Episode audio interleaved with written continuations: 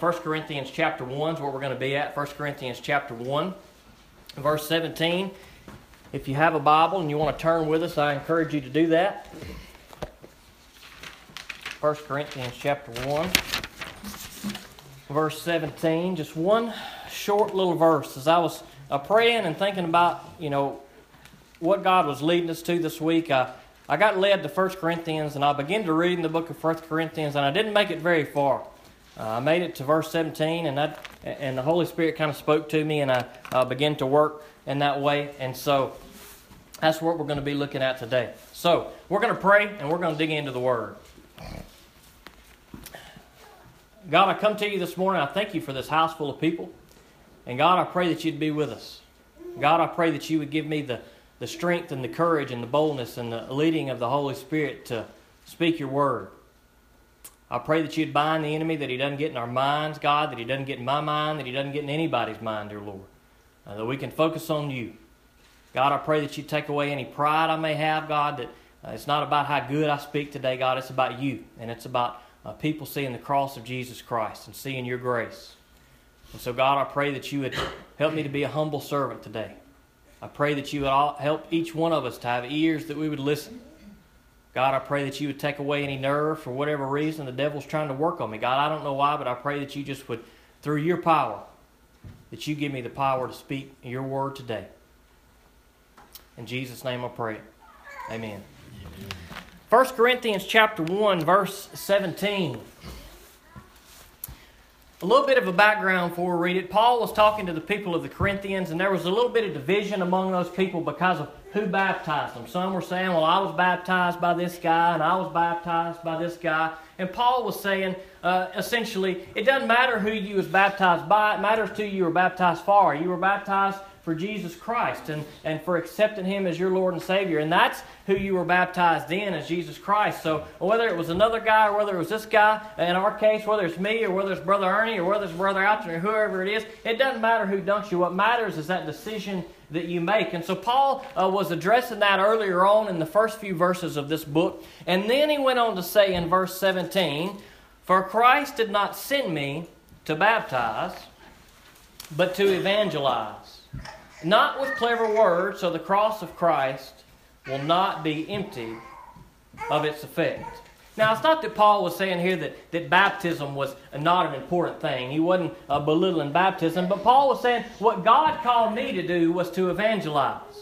And I think what Paul was implying is that it's for the local church. You guys continue to reach your pastors, your church continue to reach people, continue to baptize people who make that commitment. But Paul was saying, God has called me to be an evangelist.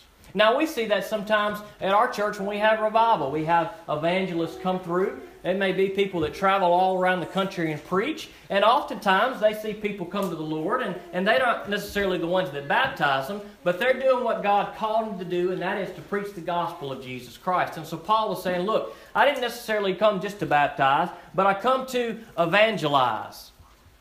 And this is the key part. This is what stuck out to me. Not with clever words, so that the cross of Christ will not be empty of its effect. And I kind of sit there and I pondered that. Not with clever words. And I thought, well, what in the world did Paul mean? And I, instantly I thought, oh, maybe it means like using too many illustrations and trying to fancy it up. And I was thinking, no, that's not it. There's parables all throughout the Bible. Jesus used good illustrations and parables. We see parables and illustrations and such. In the Old Testament, we see these things. So I don't think that's what Paul was talking about. But what did he mean when he talked about clever words, so that the cross wouldn't lose its effect?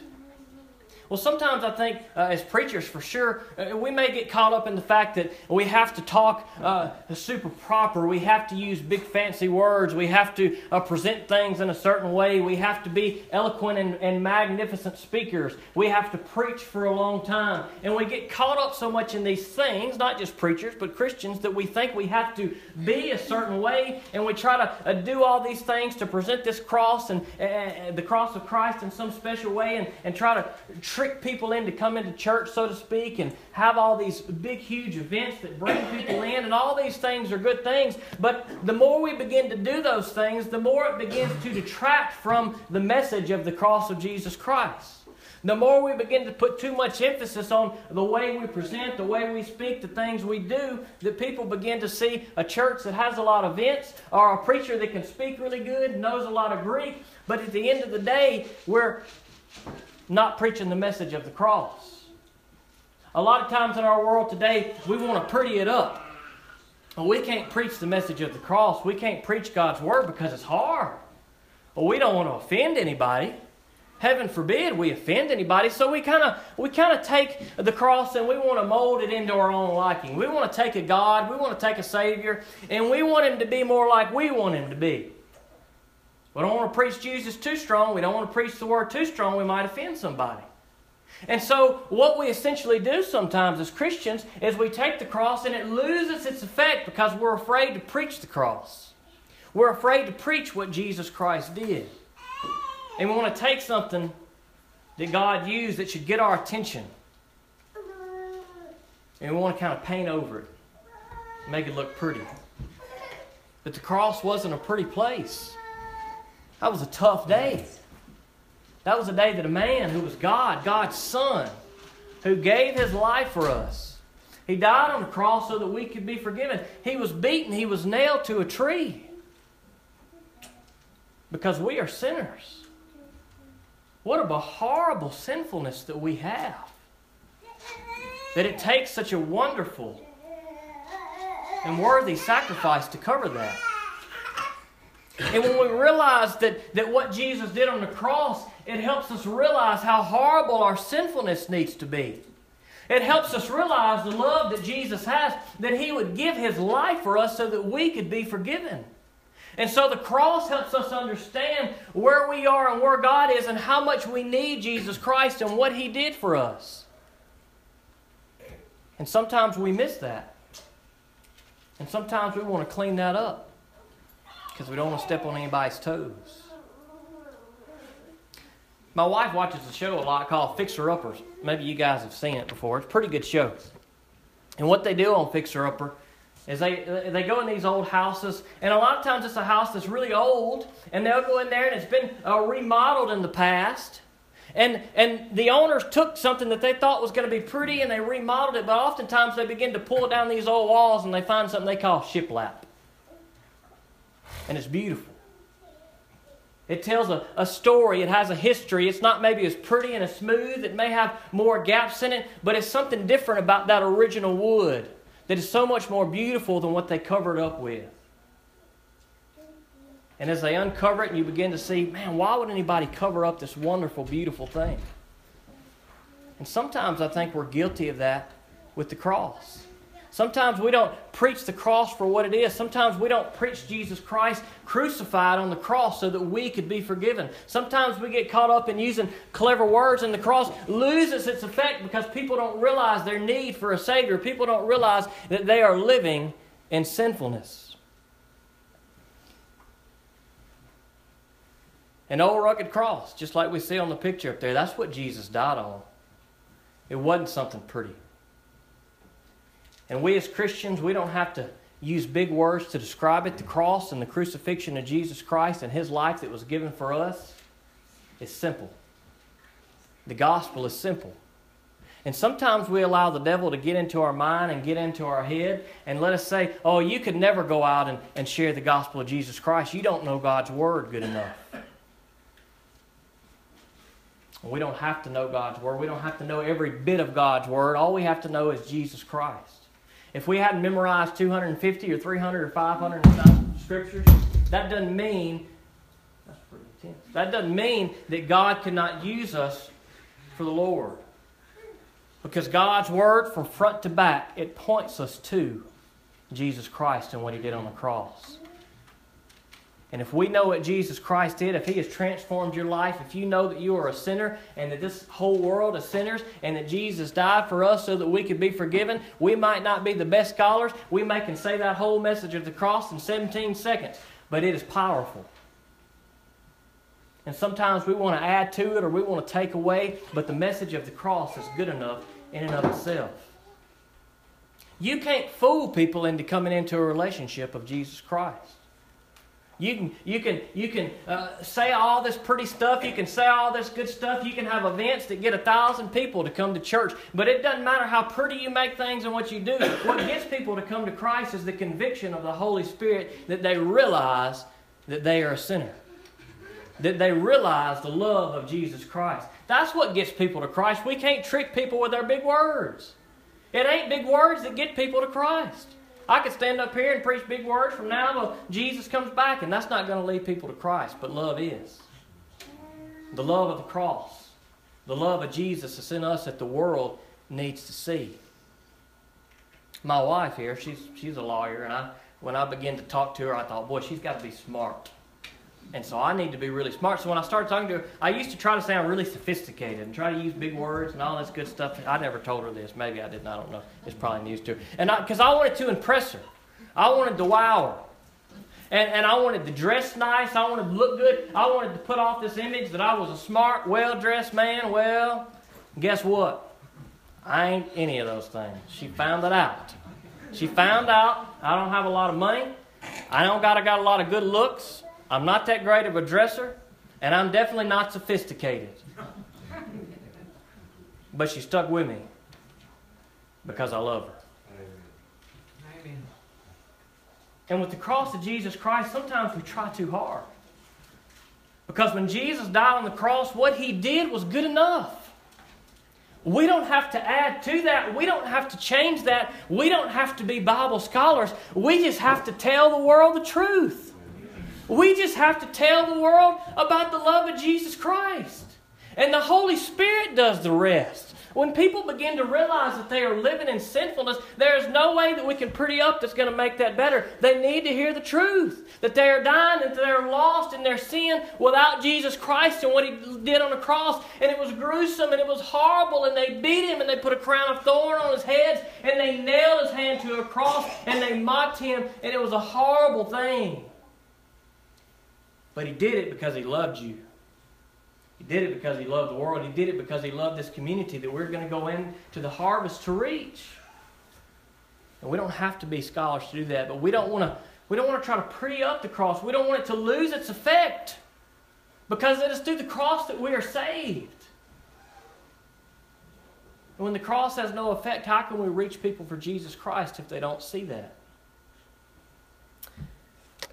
Oftentimes we take the cross of Jesus Christ and we want it to be what we want it to be. We paint it any color we want. We put all this stuff. We want a God that conforms to us. We want to still be able to live in our sinfulness. We want to still be able to do our good. We want to think, oh, God would never judge us. God loves us. Everything's good. And we can just do whatever we want to. And we can just continue to say we're Christians and live this way. And then we can just make God who we want to be. And we add all this stuff to the cross that takes away from what it is. Who was a man who gave His life so that we could be forgiven. But what we have to begin to do as Christians is we don't want to put these things into our relationship with Christ that's going to pull away from it. When we begin to pray to God and we begin to ask Him to take these things away, all these things that we add to the cross so that it wouldn't lose its effect. And what we're left with is a Savior who gave His life for us. And it's not a pretty picture. But I got news for you. Our life's not a pretty picture. Our sinfulness is not a pretty picture. And Jesus gave His life for you. One who was perfect came to take the wrath of God so that you could be spared from it. We live in a world that says love wins, love wins. And while I disagree with why our world said love wins, I do agree that love wins. The problem is our world doesn't know what love is. Jesus Christ is love. And when Jesus Christ died on that cross and rose from the grave, love won.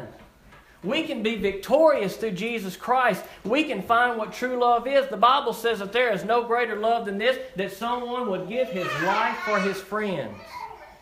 That's what love is. If we want to be victorious over sin and over this world and over darkness and over all these things that we see in this world, we need to know what love really is. And love is Jesus Christ. And love is death on a cross. And we, church, do not need to forget that love. We don't need to forget the one who gave everything so that you and I could be forgiven.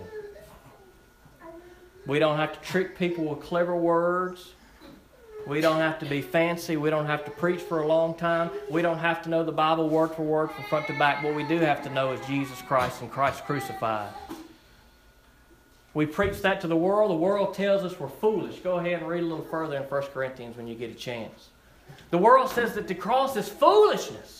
The world says wisdom is all these things that the world wants to put on the cross. The world says that's wisdom, money and success and fame. That's wisdom. That's good. They say the cross is foolishness. But Paul says God's foolishness is greater than human wisdom.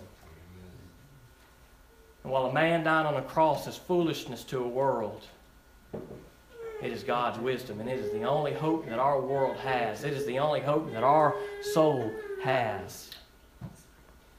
Have you accepted Jesus Christ and His death on the cross to forgive you of your sins? Have you experienced what real love is? Because I'm telling you, if you hadn't, read God's Word. Read about Jesus Christ. That is love like you've never seen before and like you'll never see in this world. The world can't offer you that. Only Jesus Christ can offer you that. Let's pray. God, we come to you now, and I thank you for the cross. And I thank you for Jesus Christ, God. And I pray that we would never forget that sacrifice that Jesus made. Dear Lord, we have so many temptations. We live in a world that is living in darkness, God. The world is coming at every angle, and he's trying to make everyone think that a little sin's okay here and there, dear Lord. Even us Christians, he tries to get us, God. But I pray that you'd give us strength to stand on what Jesus did, that we would not take that for granted, dear Lord. And what a wonderful thing your grace is, that Jesus Christ would give his life for us. And so I pray, God, that those of us who are in this room who are yours today, that you'd give us strength, God, that you would help us to continue to grow in your word. God, we want to be good representatives of you. We want to know your word. And we want to be bold to share the cross of Jesus Christ. So, God, don't let the devil get us down and make us think that we're not smart enough, or we can't speak good enough, or we don't know enough big words to share your love. Because, God, the cross is good enough, and what Jesus did is good enough. So help us to understand that love and not forget that love. God, I pray for any in this room that may not know you, that may be seeking you today, that maybe for the first time realize that they are a sinner living in sinfulness, God. Maybe they thought they knew what love was, but, God, help them to know what love is through Jesus Christ. God, I pray that there are any in this room that need to know you, that they would come down today, that they would ask that you would be their Lord and Savior, that their sins would be forgiven, that they would be cleansed by your sacrifice on the cross. I ask these things in Jesus' name I pray it. Amen.